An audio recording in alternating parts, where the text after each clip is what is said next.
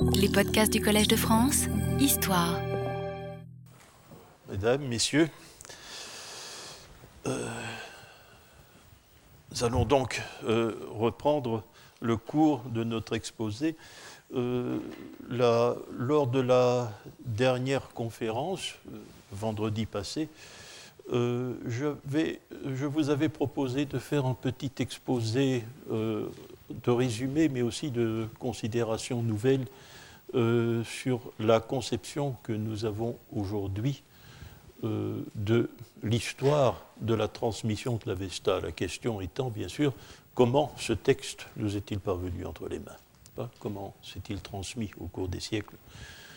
Comment le possédons-nous et que devons-nous penser de son histoire Euh, Les deux conclusions euh, auxquelles nous étions arrivés, c'est que cette conception-là, telle qu'elle s'est progressivement modifiée dans la réflexion des différents spécialistes euh, depuis maintenant une dizaine d'années, nous impose deux conclusions. Ça nous impose deux conclusions.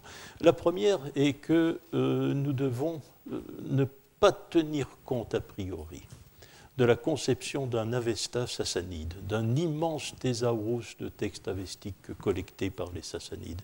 Cette collection a bien existé, mais nous ne la possédons pas. Elle est entièrement, elle est parallèle à la petite collection liturgique que nous possédons.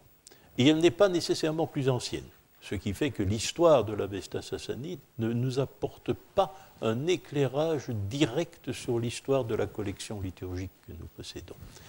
Euh, ça ne veut pas dire que le témoignage sassanide n'ait pas son intérêt, mais nous devons le traiter dans cette perspective. Et nous allons voir à certains égards que parfois, ça nous amènera à faire des considérations d'une certaine importance.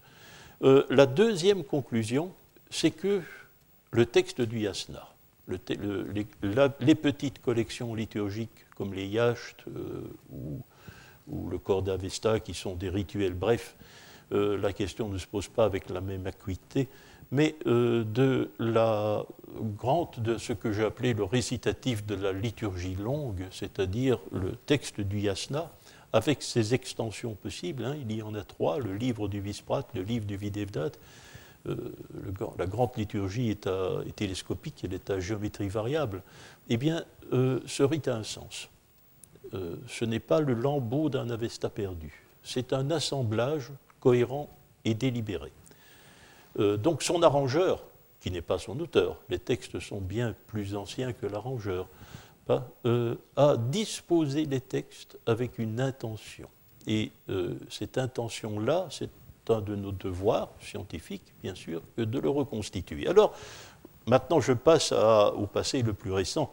Depuis un an et demi, hein, c'est ce que nous faisons, sans savoir. pas? Il y a, lorsque j'ai annoncé mon cours d'il y a deux ans, j'avais l'intention, il y a deux ans, de- d'examiner deux problèmes d'actualité qui étaient d'un certain intérêt. C'était le traitement qu'Éric Pérard venait de réserver au texte appelé Homestone, hein, euh, le grand éloge du Hauma, qui euh, qui vient assez vite dans le courant du récitatif de la liturgie longue, et d'autre part, euh, d'examiner euh, soigneusement une hypothèse qui venait d'être défendue par Xavier Tremblay, à savoir qu'il existait entre l'avestique ancien et l'avestique récent une couche linguistique, une couche linguistique intermédiaire qui eût été le moyen avestique, si on accepte l'hypothèse de Tremblay. Euh, ce sont ces deux examens auxquels nous avons procédé. Mais cela, euh, il se fait que par le hasard, euh, que par le hasard de l'actualité, ceci nous amène, n'est-ce pas, directement au problème du sens du yasna. Car le homestome, d'une part, se situe au début du yasna, ce que j'appelais la zone des déclarations, si vous voulez, la zone moyenne avestique, immédiatement après le homestome. Nous sommes donc, avec désormais, euh, en possession d'une vue relativement cohérente euh, des préliminaires de la grande liturgie. Pas complètement, pas complètement, tout au moins jusqu'au Yasna 15. Alors aujourd'hui, euh, si vous le voulez bien, je vais reprendre les éléments dont nous disposons aujourd'hui pour comprendre cette liturgie et ce que, quelles sont les conclusions que nous avons déjà pu tirer ou les précisions que nous devons apporter euh, aux conclusions que nous avons tirées, car euh, ces choses sont neuves. euh, il faut y réfléchir encore.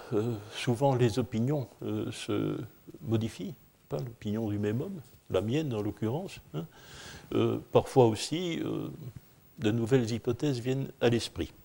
Alors, la grande liturgie du yasna, bon, vous savez, le yasna, sans les intercalations du Pratt, nous en parlons chaque fois qu'il le faut, n'est-ce pas? Nous l'avons fait pour la zone des déclarations, justement. Mais la grande liturgie du yasna est un grand récitatif composé de 72 chapitres. 72 chapitres. Euh, le corpus ancien, qui est le cœur du récitatif, texte privilégié, sacré entre tous probablement, pas plus ancien que les autres, de plusieurs siècles, hein, par sa composition eh bien, ce corpus ancien est figé au cœur euh, du récitatif. C'est le centre de la liturgie, c'est le centre du texte. Euh, il est composé, euh, il parcourt le yasna depuis le chapitre 28, avec le chapitre 27-13, qui est une sorte de formule liminaire en langue en vieil avestique, jusqu'au yasna 34. Euh, ce sont les gathas, c'est-à-dire le vieil avestique métrique. C'est un texte en vers. Puis, les gathas sont interrompus par un texte en prose. Yasna 35, mais commence seulement à la deuxième phrase jusqu'au yasna 41. Le yasna 42 est une intercalation en avestique récent. C'est le texte dit du Yasna Haptankhaiti. C'est son titre, et c'est un titre avestique, ce qui est déjà relativement rare. Comme Gata, qui signifie chant, le Yasna Haptankhaiti signifie le sacrifice en sept chapitres. Sacrifice en sept chapitres, et c'est un texte en prose. C'est un texte en prose, dans le même dialecte ancien que les Gata. Après le Yasna 43, jusqu'au Yasna 53, mais il faut en exclure le Yasna 52, qui est aussi une intercalation récente, le texte des Gathas reprend, euh, toutefois sur une métrique différente. Hein. les métriques sont parfois différentes. Donc à nouveau le texte des Gathas, des chants métriques, et il faut ici, de même qu'il y a une formule liminaire, il y a une formule conclusive. 54.1. Formule en vieil avestique. Voilà le corpus sur 72 chapitres, comment se dispose le corpus ancien. Euh, donc, tout le texte, n'est-ce pas, tout le texte euh, qui euh, occupe le premier chapitre, du premier, qui va du premier chapitre au Yasna 27-13, doit être considéré comme le préliminaire du sacrifice, le préliminaire du sacrifice. Or, que nous, que nous dit-il? Quels sont les manipulations du rituel, nous ne les connaissons pas. Nous les connaissons bien sûr par le monde moderne. Nous les connaissons euh, par euh, des textes descriptifs d'une époque plus récente, hein, à partir de l'époque moyen-perse. Mais si le texte est plus ancien, les manipulations, elles, nous ne les connaissons pas exactement. Elles ne sont pas données. Hein, euh, mon collègue John Scheidt me disait, avec raison, que j'étais dans une situation très exactement opposée à la sienne. Pas car lui sait ce que font les ritualistes romains, mais il ne sait pas ce qu'ils pensent, parce qu'ils ne le disent pas. Ils connaissent les opérations, mais ils ne connaissent pas la philosophie des opérations. Nous, c'est très exactement l'inverse. Nous ne savons pas ce que ces prêtres font, mais nous savons ce qu'ils pensent. Au moins nous disent-ils ce qu'ils pensent de ce qu'ils font. Hein. C'est donc une situation euh, malaisée où parfois, bon, nous allons essayer de faire de notre mieux. Hein. Euh, donc, les premiers, on peut considérer que jusqu'au Yasna 15, puisque notre examen a été jusque-là, jusqu'au Yasna 15, les préliminaires du sacrifice sont occupés par trois textes, par trois textes en général. Trois textes qui sont à l'origine indépendants les uns des autres, qui ont été assemblés en préliminaire du yasna. Euh, le premier texte que euh, nous avons analysé il y a une dizaine d'années, celui-là, ça remonte à un passé plus lointain, euh, est un texte litanique. C'est un texte litanique qui occupe les chapitres 1 à 7. Alors, l'opération ici consiste à énumérer les dieux, les dieux qui portent le titre de Yazata, c'est-à-dire les dignes du sacrifice, les dieux sont énumérés, et ils sont énumérés deux fois dans chaque chapitre. Ils le sont deux fois, euh, de deux manières successives. La première énumération associe le nom des dieux aux temps rituels qui leur sont euh, consacrés. Dès l'époque du matin, c'est pour telle divinité. Euh, le moment de midi, c'est pour tel autre. Et ainsi, on couvre une période qui est probablement une période de 24 heures. Donc, les temps rituels sont associés euh, au nom des dieux. La seconde énumération associe le nom des dieux aux textes sacrificiels qui leur sont consacrés. Nous avons donc euh, une énumération de titres de textes que nous possédons ou que nous ne possédons plus, mais là nous y reviendrons. Euh, et c'est une double opération, n'est-ce pas, qui est possible, qui est fondée sur un fait pourtant hasardeux, n'est-ce pas? C'est-à-dire que le nom, que le temps rituel et le texte sacrificiel, le texte sacré, est désigné par le même mot. C'est le mot ratou. Le mot ratou. Le mot ratou qui représente l'indien Urtu, euh, a deux sens hérités. Ce sont les sens du mot indien lui-même. Ça, euh, désigne toutes euh, les périodes récurrentes du temps. Le matin, le midi, le soir, etc. Ce sont évidemment des ratous, des périodes récurrentes du temps. Mais c'est aussi un texte d'autorité, un texte d'autorité divine.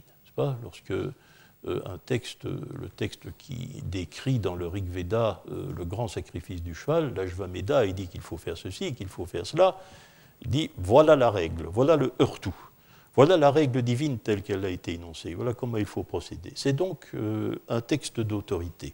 Alors vous voyez, le moderatou s'applique aux deux choses, s'applique au, euh, temps rituel, s'applique aussi aux textes sacrificiels qui vont servir euh, à faire l'éloge des dieux. Or, alors, le titre avestique, car nous le possédons, ce texte s'intitule lui-même se fonde naturellement sur le moratou. Et le texte donne son titre. Il s'intitule Le Wispe Ratavo Mazishta. Tous les ratous les plus grands. Tous les ratous les plus grands. Tous les ratous les plus grands. C'est le titre avestique du texte. Alors, euh, la, procédure, la procédure sacrificielle en cours, la procédure de l'énumération est la suivante. Euh, dans le premier chapitre, le sacrifice est annoncé. Il est annoncé. Et la volonté de l'organiser parfaitement, lui donner une organisation parfaite, est affirmée. Ce sont euh, deux opérations qui portent un nom hérité euh, du, vocabulaire indo-iranien du sacrifice. Le Rig Veda euh, présente, euh, présente, déjà les mêmes notions. Hein. Les, ceux d'entre vous qui ont fait du sanskrit les connaissent peut-être. L'annonce du sacrifice porte en védique le, texte de, le titre de Nivid, la Nivid, l'annonce du sacrifice. c'est ce verbe qui sert à faire l'annonce. Nivaidayemi, dit le sacrifiant avestique, c'est-à-dire j'annonce. Quant à l'organisation parfaite, c'est une notion que vous connaissez aussi, c'est le samskara. Samskara, en avestique, hankara, nous ne le possédons pas, possédons pas le mot, nous avons hankurti, c'est un autre dérivé, mais dans le texte que nous avons, puisqu'il s'agit de conjuguer, le sacrifiant dit je, donne une organisation parfaite à mon sacrifice, il, dira, il dira Hankarayemi, verbe dénominatif, verbe formé sur ce nom-là. Donc nous avons affaire au prolongement hérité d'un vieux culte indo-iranien. Ensuite, les énumérations reprennent. Ce sont les mêmes. Hein. Ce qui change, c'est la clausule verbale qu'il introduit. Hein. le Yasna 2 fait un euh, yeshti, ce que nous ne comprenons pas bien. Euh, c'est une énigme, nous ne nous entendons pas. Je pense qu'il s'agit d'introduire sacrificiellement, mais c'est une traduction contextuelle, n'est-ce pas? Et tout s'attarde tout particulièrement sur deux choses nouvelles, n'est-ce pas? Deux éléments indissociables d'une cérémonie, c'est-à-dire le barsman, le barsman qui est le faisceau de baguettes que le sacrifiant tient en main et déploie un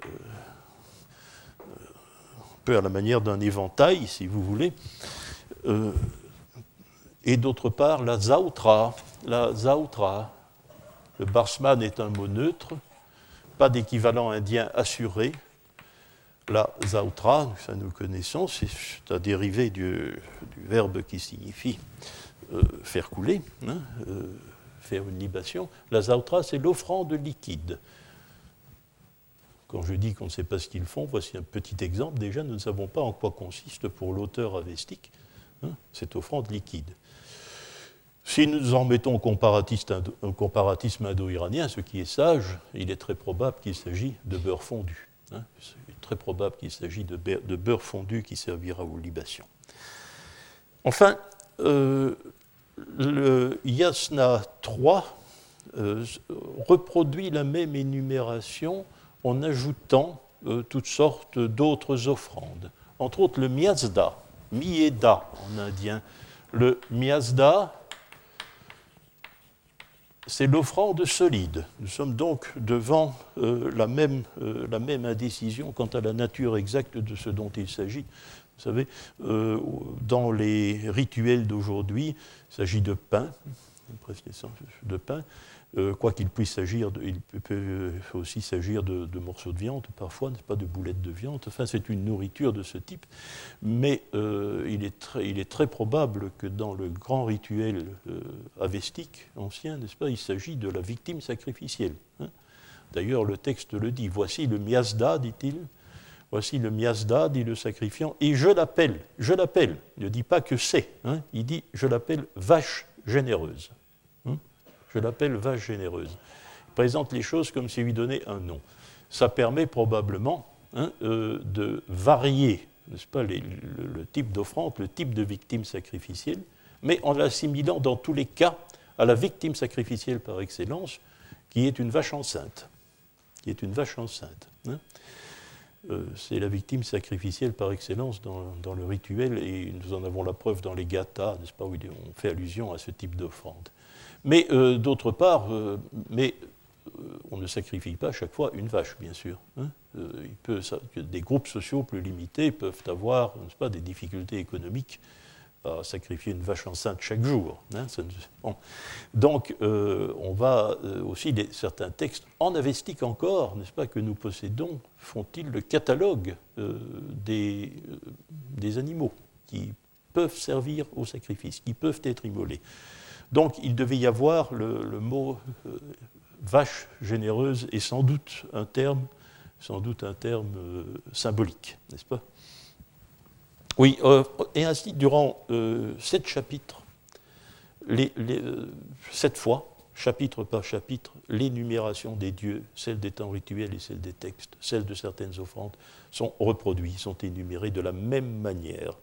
Alors, je vous ai dit, nous devons toujours avoir une double représentation des choses. Nous devons envisager le yasna comme un texte complet, cohérent, hein, bâti par un arrangeur conscient. Cela, certes, voilà ce que nous avons. Mais nous devons aussi, nous sommes tout de même aussi des philologues de la vestique, hein, et nous devons aussi nous poser la question de savoir euh, si ces textes, tels que l'arrangeur les a recueillis, les a introduits dans son grand ensemble liturgique, si ces textes-là n'avaient pas subi des manipulations. Il est évident qu'ils en ont subi. Pas? Les textes avestiques ne brillent pas par leur homogénéité, certainement pas la plupart laissent voir pas mal, n'est-ce pas, des, traces des, bricolages, les traces des collages. Alors pour ce, euh, pour ce morceau, pour ce, cette nivide, je vais l'intituler comme cela, hein, euh, pour ce Visper Atavo Mazishta, qu'en est-il? Bien, il y a euh, trois questions que nous devons nous poser sur la composition du texte, n'est-ce pas? C'est-à-dire, euh, est-ce que à l'origine euh, la nivite n'était pas, est-ce que le, réseau verbal en nivite et en hankara n'était pas le seul? Et est-ce qu'on n'a pas, euh, avec un autre réseau verbal, Ayeseyeshti, Avit, Yazamaide, etc., est-ce qu'on n'a pas étendu, pas, étendu la procédure d'invitation divine? C'est possible. Ensuite, il est possible aussi qu'il y a un contraste tout de même, il y a un contraste étonnant, n'est-ce pas, dans ces textes. C'est le contraste entre des notions héritées qui nous paraissent si anciennes. L'annonce du sacrifice, son organisation parfaite, etc. Ces vieux concepts qui dérivent tout droit euh, de la préhistoire indo-iranienne, n'est-ce pas euh, Et un texte qui, dans son réseau énumératif, les temps rituels, les dieux, etc., doit être, ne me faites pas, un texte, je ne vais pas dire tardif, ne me faites pas euh, dire qu'il y a des textes récents, des textes tardifs, c'est une distinction que je récuse pour l'Avesta, mais je suis obligé, bien entendu, euh, d'accepter l'idée de chronologie relative. Or, euh, la nivite que nous possédons se situe bas dans cette chronologie. Elle se situe bas dans cette chronologie parce que ce texte-là suppose l'existence d'autres textes. Ben oui, si l'on invoque les dieux avec les textes sacrificiels qui leur sont consacrés, il faut que ces textes existent, n'est-ce pas? Et généralement, le texte est évoqué par sa formule liminaire. Il fallait donc qu'il y ait déjà existé, à l'époque de, cette nivite, hein, une bibliothèque avestique, disons. Oral bien sûr, mais il fallait, il fallait disposer d'une grande quantité de textes avestiques déjà. Bien, alors, ce contraste nous donne à penser que peut-être, peut-être, n'est-ce pas, les clausules verbales sont réutilisées. Elles proviennent de modèles plus anciens et que, pour leur composition, elles ont, pas par l'arrangeur du yasna, hein, c'est distinct, mais euh, que l'auteur de cette nivite telle que nous la possédons a réaménager son énumération en maintenant un réseau, euh, verbal ancien. Euh, ce qui nous donne aussi une idée de, d'hétérogénéité des différents chapitres de cette Nivite, peut-être, n'est-ce pas? C'est le fait que nous avons sans doute le, texte le titre ancien de Visperatavo Mazishta, oui, mais nous avons aussi les titres traditionnels que la tradition mazdéenne depuis l'époque sassanide a donnés à ces textes. Or, euh, il donne plusieurs titres, il change de titre. Pas? Euh, le Yasna 1 forme un ensemble qui d'ailleurs porte, porte le nom de son verbe, Nivaidayemi Hat, le chapitre Nivaidayemi. Hein. Euh, c'est une pratique qui existe beaucoup dans la tradition masdéenne que de désigner un texte par ses premiers mots, nous connaissons ça aussi. le deuxième chapitre est le Barsomiacht, le nom du moyen perse du Barsman, c'est-à-dire le sacrifice du Barsman. Et puis, les autres textes de 3 à 8 s'appellent Sroj Darun. Euh, Darun désigne le pain consacré à la divinité Srausha, Sroj Darun, je pense. Euh, étant bien entendu que le mot Darun, euh, qui désigne le pain, euh, provient d'un mot avestique plus ancien qui est Drauna, où les indianistes reconnaîtront le védique Dravinas. Et Dravinas est un mot qui désigne la ration rituelle. Pas la ration rituelle, c'est-à-dire la part de la victime qui est attribuée à telle divinité. Donc euh, ici se méfier aussi de euh, cette sorte de substitution du pain à toutes les offrandes, à toutes les offrandes solides. Bien, alors euh, ça, ce sont les, l'annonce du sacrifice. J'ai un problème. Euh, je vous le donne tout de suite, nous en reparlons. C'est une chose dont il faudra redébattre. J'ai un problème qui est le suivant. Si, euh, généralement, le mot nivite a été très bien, euh, le mot nivaïdaïmi, plus exactement le verbe, a très bien été discuté par Darmesteter dans sa déjà vieille, pas, traduction française de l'Avesta de la fin du, de la fin du 19e siècle. Euh, quoique euh, Darmesteter ne savait pas, ne savait pas encore à cette époque, ce sont des, travaux ultérieurs euh, de l'allemand Chef Telowitz qui l'ont démontré, que ce concept de Nivit était aussi indien, était aussi un concept spécialisé du rituel indien. Darmesteter ne le savait pas.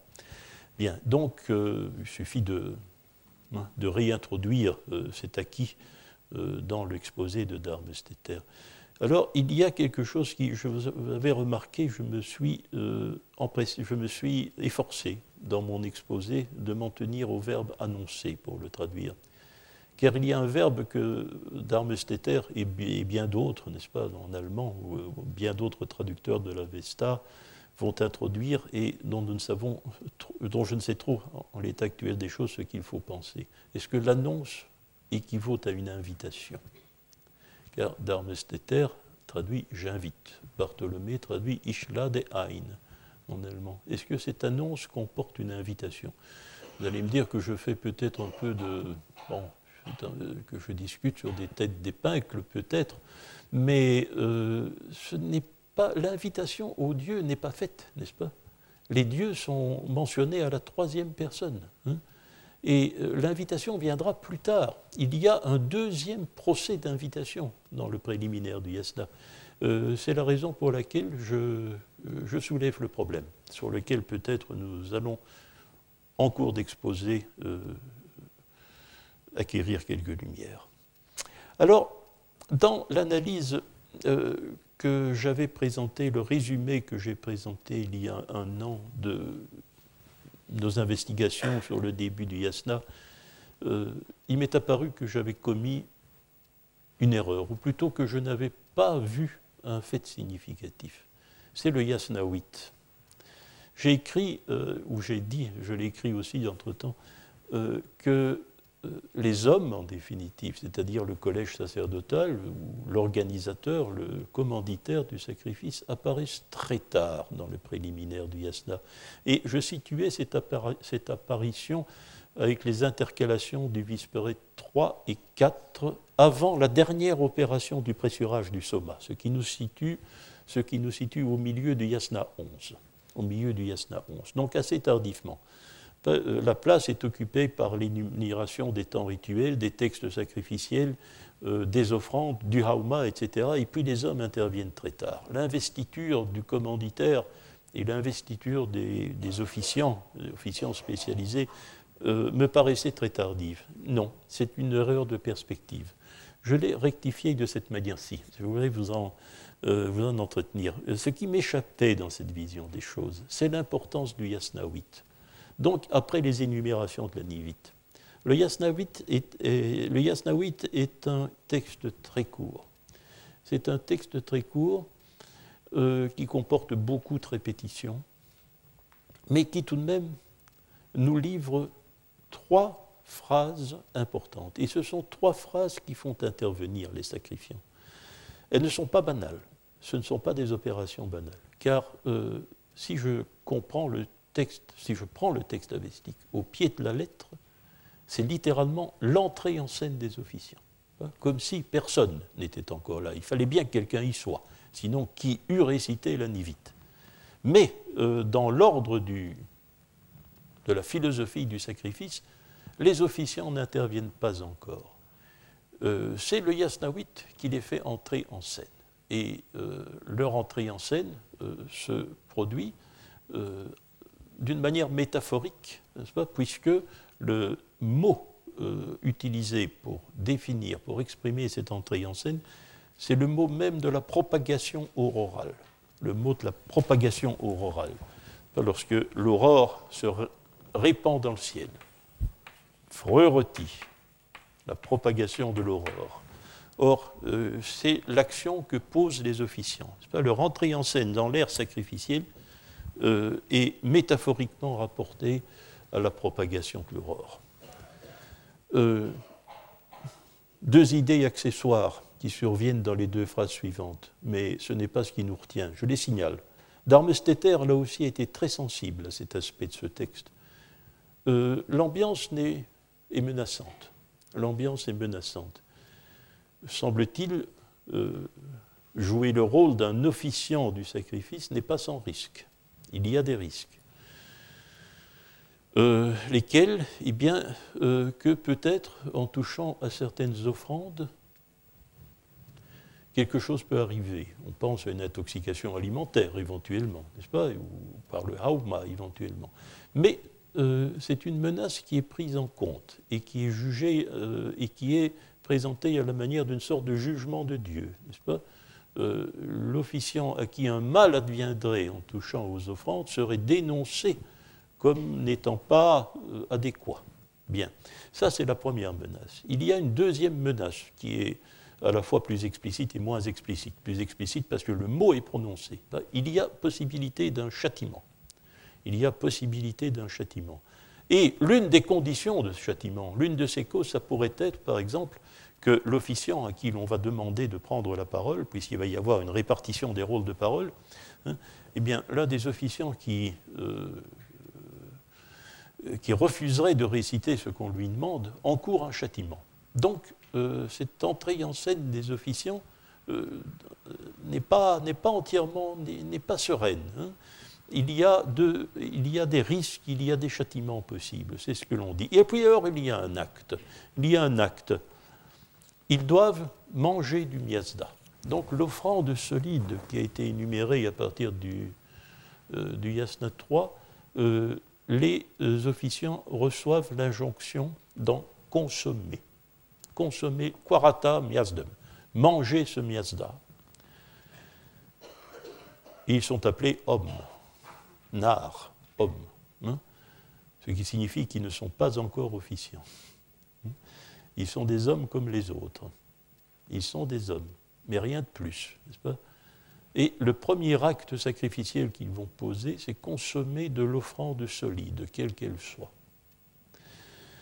Euh, Darmesteter, euh, qui a beaucoup commenté les pratiques rituelles qui sont afférentes dans le texte, euh, a assimilé ceci à une communion. Je ne crois pas que ce soit cela. Euh, je crois que ce qui m'a échappé dans, ce, euh, euh, dans cet examen du début du Yasna l'an dernier, et aussi d'ailleurs lorsque j'ai commenté avec vous le Homestone, c'est la chose suivante. Je crois que le processus, je vais essayer de le reconstruire, je le soumets à votre appréciation, mais j'ai eu l'occasion d'en débattre déjà avec l'un de mes anciens élèves, Philippe Swenen, euh, qui m'a donné de très bons arguments, n'est-ce pas, euh, en, faveur de cette hypothèse, euh, parce qu'on la retrouve du côté indien.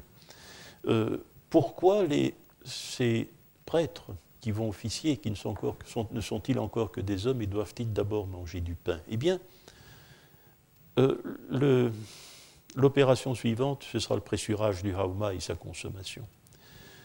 pressurage du hauma et sa consommation. Or, le hauma, euh, le Hauma, c'est comme nous l'avions, euh, cela nous l'avions perçu, hein, c'est le prototype des hommes.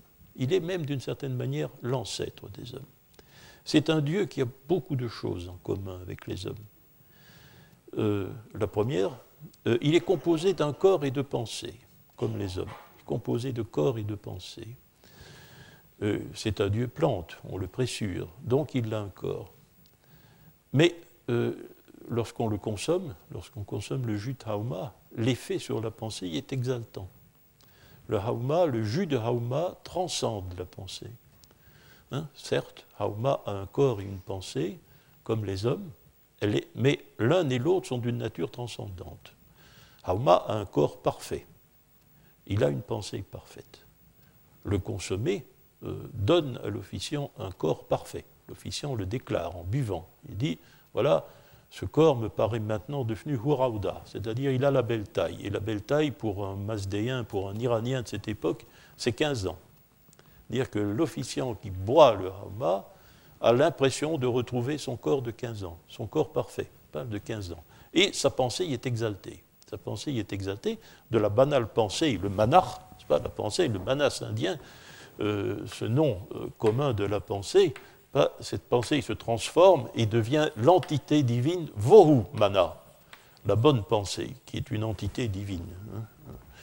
Euh, c'est l'effet que produit le Hama. Autre chose aussi, pas d'autres. A des traits communs avec les hommes. Il a un corps et son corps connaît toutes les phases de développement d'un corps humain. Hein.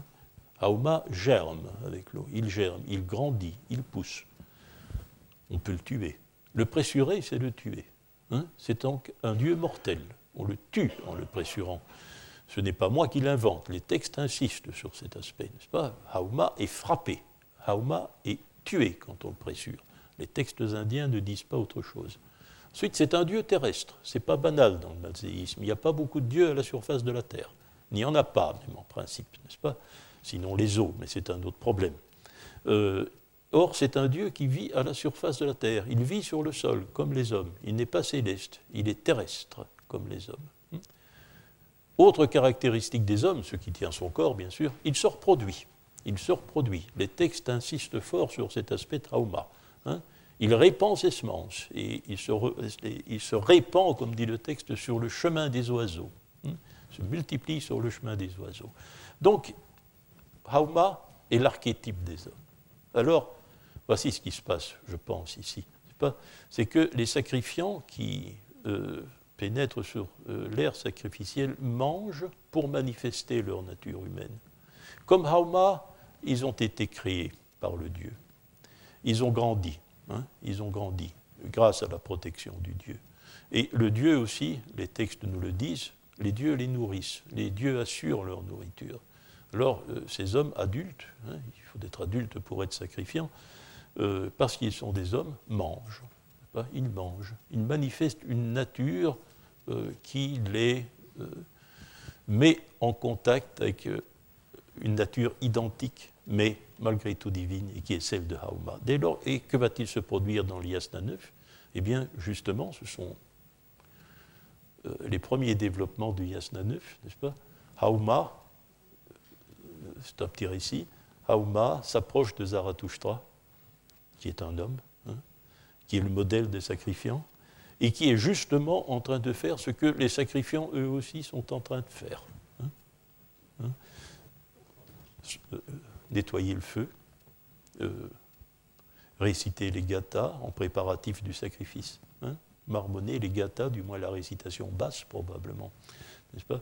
Or, euh, donc, la nature du sacrifiant va les rapprocher à la fois de la nature de Hauma, se rapproche à la fois de la nature de Hauma et de la nature de Zarathustra. Euh, Zarathustra interroge Hauma. Il vient l'interrogatoire, c'est un genre, le frashna, je traduis par interrogatoire, ça n'a rien de policier, hein, mais euh, ce sont des questions posées par Zarathustra au Dieu qui est venu auprès de lui, va d'abord porter sur l'anthropogonie. Et justement, euh, les quatre premiers pressureurs de Hauma sont euh, le père euh, quatre héros qui, les premiers, manifestent une véritable nature humaine, qui ne sont plus des rejetons divins, n'est-ce pas? Car nous avons de bonnes raisons de penser que s'il leur naît un fils, s'il leur naît un fils, grâce à l'acte de pressurage, en réalité, ce fils apparaît sur l'air sacrificiel pendant le pressurage. Hein. Faut pas, la, naissance de ces hommes n'est donc pas sexuée, hein. ils naissent du sacrifice. Et c'est un, détail d'une extrême importance parce que c'est la rupture de la continuité biologique entre les dieux et les hommes. Les ancêtres pressureurs étaient des rejetons divins. Hein. Euh, ils descendaient des dieux le fait que leur descendance, elle, née d'un pressurage de Hauma, interrompt, interrompt la lignée, interrompt la consanguinité avec les dieux. Les hommes sont devenus les hommes. Ils sont devenus les hommes. Et euh, leur prototype, leur modèle humain, c'est Hauma. C'est Hauma. Bon, euh, le texte du Hauma, c'est un vieux rituel de pressurage qui a été introduit dans, le yasna, qui a été introduit dans le yasna. Euh, nous avons examiné sa cohérence interne il y a deux ans. Nous l'avons fait sur la base de la métrique, si vous vous souvenez. Là aussi, nous, avons pu voir que ce n'est pas un texte homogène.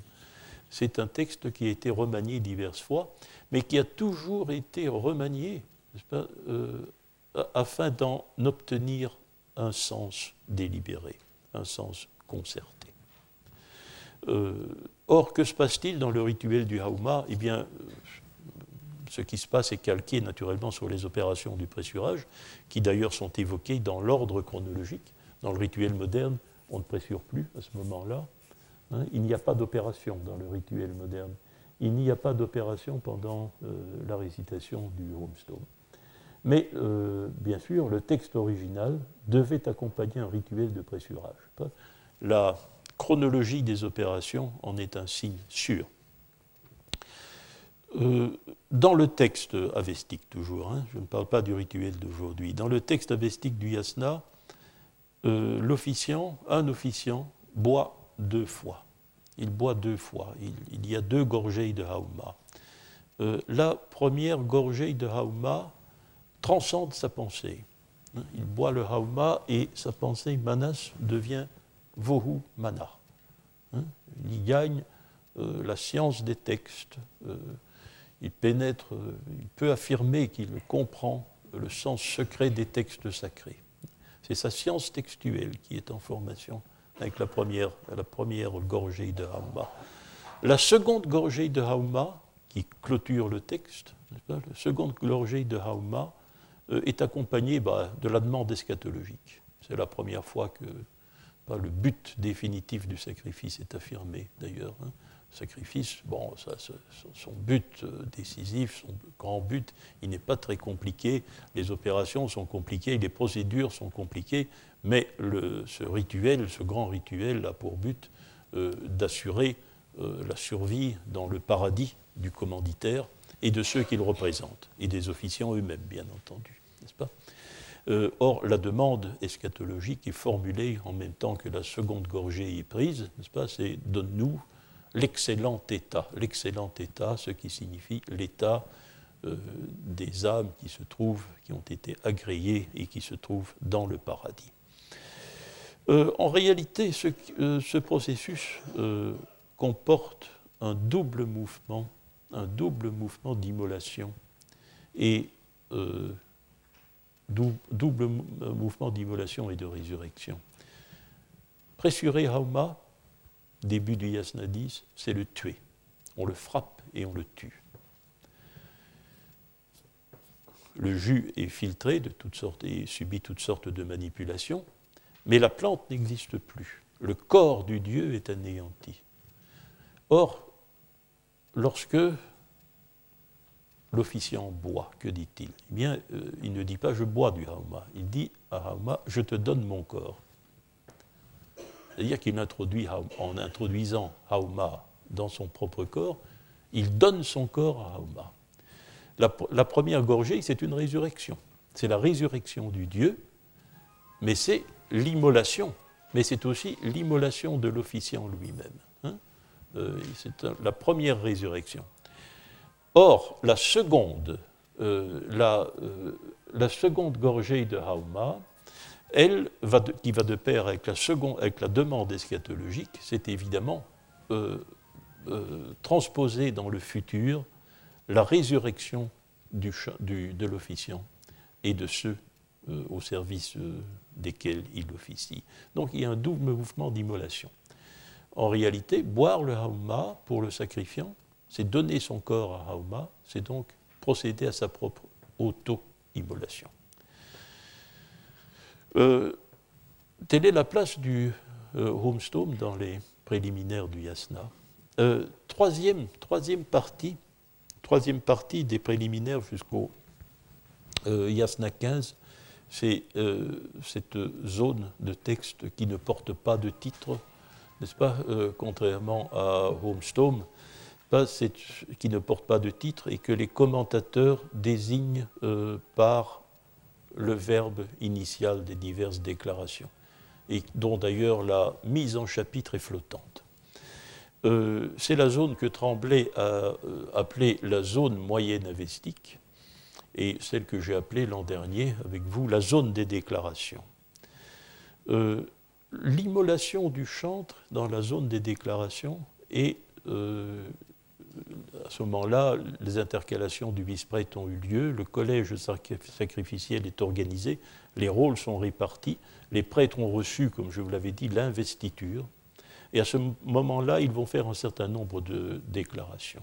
La première déclaration euh, est une déclaration euh, qui euh, d'allégeance à ce qui découle de la bonne pensée, puisque cette bonne pensée a été obtenue par la première gorgée de Rama, c'est-à-dire une allégeance à ce qui découle de la pensée, c'est la triade, hein, puisque sous la pensée euh, vont s'organiser, euh, excusez-moi, je le mets en indien, je manar la pensée, vachar, la parole, le texte de la liturgie, et le shiautna, c'est-à-dire le l'acte ou le geste de la liturgie. Pensée, mot, geste.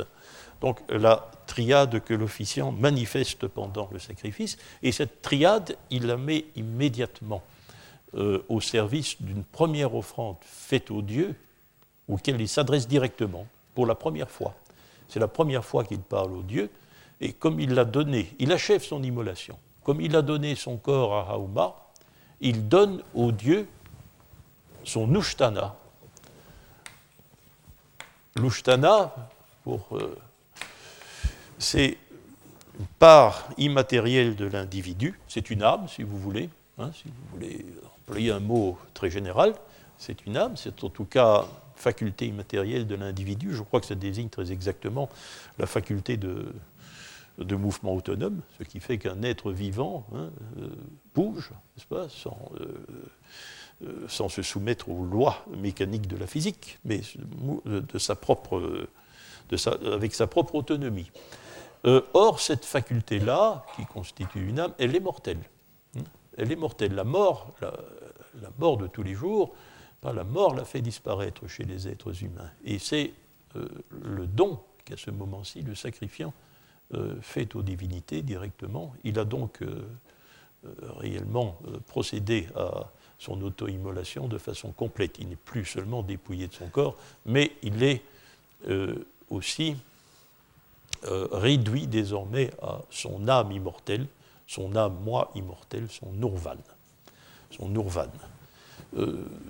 cette opération a lieu pendant la récitation d'une formule qui est centrée sous l'appellation du verbe frastouiller. Deuxième déclaration, c'est la longue déclaration fravarané, le, qui fravarané, le sacrifiant, euh, proclame son intention de réserver le sacrifice qu'il va rendre à Ahura Mazda, à Ahura Mazda et aux entités appelées Ameshaspenta accessoirement. C'est donc, ici l'expression d'un choix. Pour formuler ce choix, il faut être mort, n'est-ce pas Car l'officiant qui prononce le Fravarané est un mort. Symboliquement, il est mort. Hein. il a donné son corps à Rama, il a donné son âme mortelle au Dieu. Hein.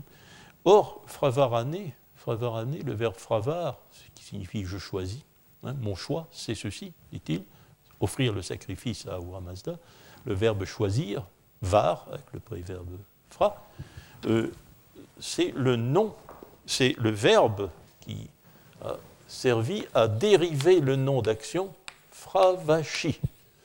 Avec une petite, ce n'est pas tout à fait sensible parce que il se manifeste ici une petite particularité phonétique qui est la transformation du RT intervocalique. en vieux perse, le mot est beaucoup plus clairement fravarti, alors là, on voit immédiatement l'équivalence avec le verbe fravarané, mais euh, le, choisi, ce choix exprimé par fravarané a évidemment un rapport avec euh, la fravarti du sacrifiant, n'est-ce pas? La fravarti, c'est-à-dire une de ces âmes immortelles, mais pas l'âme qui sort du corps à l'instant de la mort, l'autre âme, n'est-ce pas? Euh, l'âme euh, qui reste en permanence chez les dieux et qui existe depuis toujours. C'est son âme préexistante, son âme céleste, n'est-ce pas? Or, ces âmes célestes, que chaque homme en a une, n'est-ce pas, ont fait quelque chose de très important euh, à l'origine des temps. Lorsqu'Ahura Mazda a introduit l'ordre dans l'univers, hein, et que cet ordre s'est heurté à l'entreprise mauvaise d'un Gramaïnu, eh bien, les fravachis, donc les âmes immatérielles des hommes à venir, ont sacrifié. Elles ont sacrifié. Et ce sacrifice primordial, ce sacrifice des origines, qui a soutenu Mazda dans l'introduction de l'ordre dans le monde, hein, euh, ce sacrifice original, c'est le sacrifice des fravachis. Euh, et pour le sacrifiant, prononcer la formule en favarané, c'est renouveler un choix. Euh, ce choix qui a donné son nom aux âmes préexistantes des hommes à l'origine, euh, du monde. En fait, le sacrifiant renouvelle le choix des âmes préexistantes. Hein.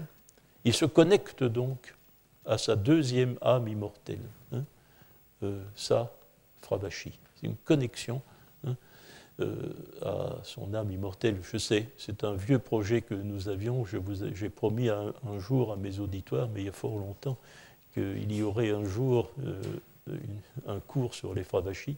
Je le remets d'année en année. Je, crois qu'il viendra quand même, peut-être plus vite que nous n'y pensons. Mais bon, euh, parce que, mais ce n'est pas clair. Si je ne le fais pas, c'est d'abord parce qu'il y a d'autres choses à faire, qu'on se laisse porter un peu par le hasard de la recherche scientifique, mais c'est peut-être aussi parce que je n'ai pas bien toutes les, euh, je ne domine pas bien toutes les données du problème. Euh, il y a des choses encore, euh, justement, dans le début du yasna qu'il nous faut éclaircir avant d'approcher peut-être ces curieuses âmes préexistantes dont on ne voit pas très bien, c'est ce qui est gênant, dont on ne voit pas très bien à quel moment, n'est-ce pas, elles, entrent dans un processus de réunification de l'être. On voit bien comment l'Urvan et la Daina dont nous allons parler se réunissent, nous le savons, mais euh, pour que l'être s'unifie, il faudrait que cette troisième âme aussi vienne, n'est-ce pas, se recoller aux autres en quelque sorte. Et ça, nous ne le savons pas. C'est quelque chose que, je cherche à établir et je ne veux pas trop parler des Fravashi si je n'ai pas d'hypothèse à y mettre sur ce processus.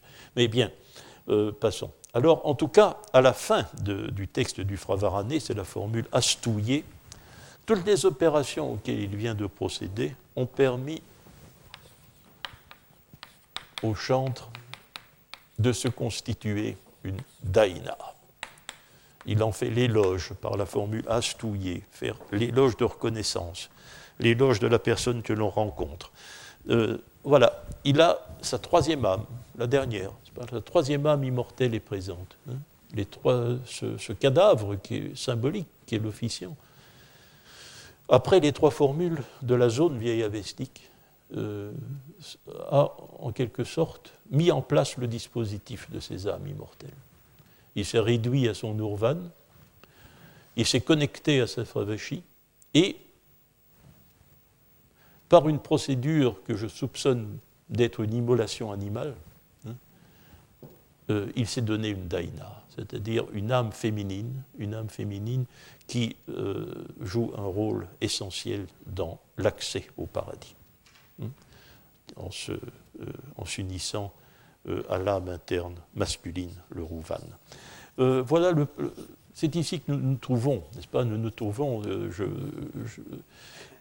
j'ai résumé très rapidement le, cours des deux dernières années avec, en introduisant peut-être une idée qui n'était pas présente, n'est-ce pas? C'est cette importance du, du Yasnawit et de l'introduction lente du personnel humain dans l'univers sacrificiel. Euh, désormais, euh, le collège sacrificiel est constitué, les officiants euh, ont acquis leur personnalité sacrificielle, hein, ils vont donc s'adresser aux dieux. Ils l'ont déjà fait, n'est-ce pas? Ils, ont, pu parler aux dieux pour leur offrir leur Ushtana. Là, le discours tenu aux dieux est direct. Hein, on s'adresse aux dieux. Désormais, le discours aux dieux va devenir systématique. Et euh, c'est le début du Yasna 14. Nous l'avons envisagé en même temps. Là, euh, le sacrifiant, en une formule qui est imitée du Yasna Haptankaiti euh, de l'Avesta ancien, déclare donc qu'il leur sert de sacrifiant. Voilà, je suis votre sacrifiant. Il, il peut l'affirmer parce que sa personnalité, sa personnalité sacrificielle est désormais complétée. Et alors, nous retrouvons le problème que nous avons envisagé à propos de Nivit, n'est-ce pas? Le Yasna 15.1, nous l'avions envisagé, c'est le dernier texte euh, que nous avions envisagé, le Yasna 15.1, c'est autre chose.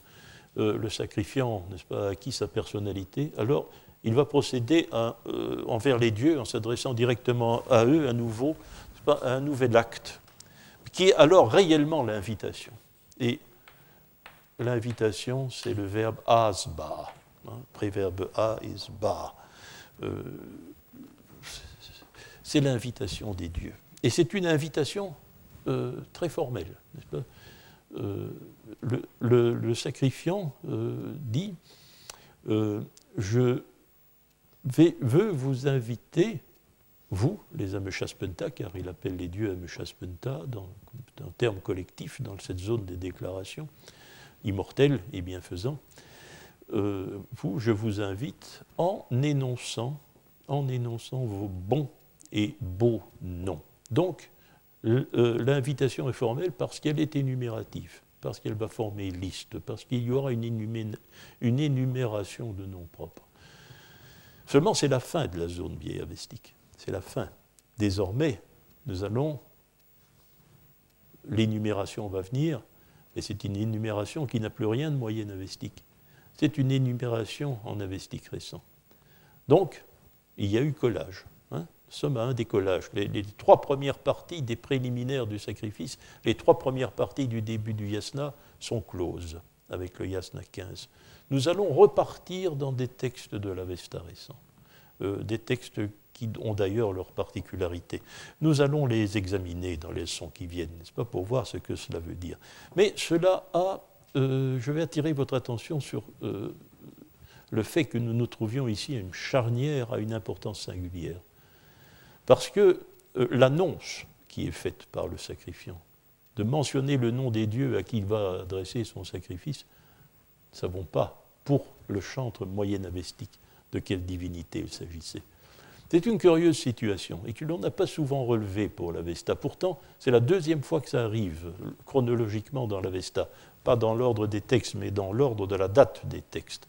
Car le Yasna 51-20, l'avant-dernière Gata, hein, l'avant-dernière Gata, le Yasna 51-22, excusez-moi, fait la même annonce.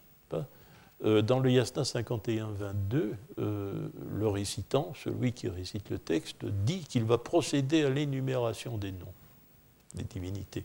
C'est la dernière strophe. C'est la dernière strophe. Il n'y en aura pas d'autre. Nous n'aurons pas cette énumération. Hein vous voyez, si l'on veut statuer sur euh, la composition du panthéon de l'Avesta ancien, ou sur la composition du panthéon de la zone moyenne avestique, nous nous trouvons confrontés à la même énigme. Hein. Le texte s'achève par une formule qui annonce quelque chose qui manque, hein, quelque chose qui manque, une énumération nominale, nominative. Donc la composition du panthéon ne nous est pas donnée. Euh, euh, ce sont deux facteurs extrêmement curieux. Mais l'arrangeur du Yasnal, oui, il le fait car il va introduire ici sa propre énumération. L'arrangeur du yasna disposait de textes avestiques plus récents, qui étaient à l'origine sans aucun rapport avec euh, la zone moyenne avestique, mais il sait très bien ce qui se passe, cet arrangeur. Vous il est conscient, n'est-ce pas? Euh, C'est une chose, c'est pas un lambeau, c'est pas une épave que notre yasna. Il sait très bien que ce qui vient de se produire, c'est que l'officiant a déclaré euh, son intention de faire une invitation nominale eh bien, il va donner la sienne. Et c'est un autre texte. Mais il va donner une, énumération nominale de divinité. Et elle est très intéressante, comme vous le verrez. Alors, euh, euh, suite la semaine prochaine, si vous permettez. Je vous remercie.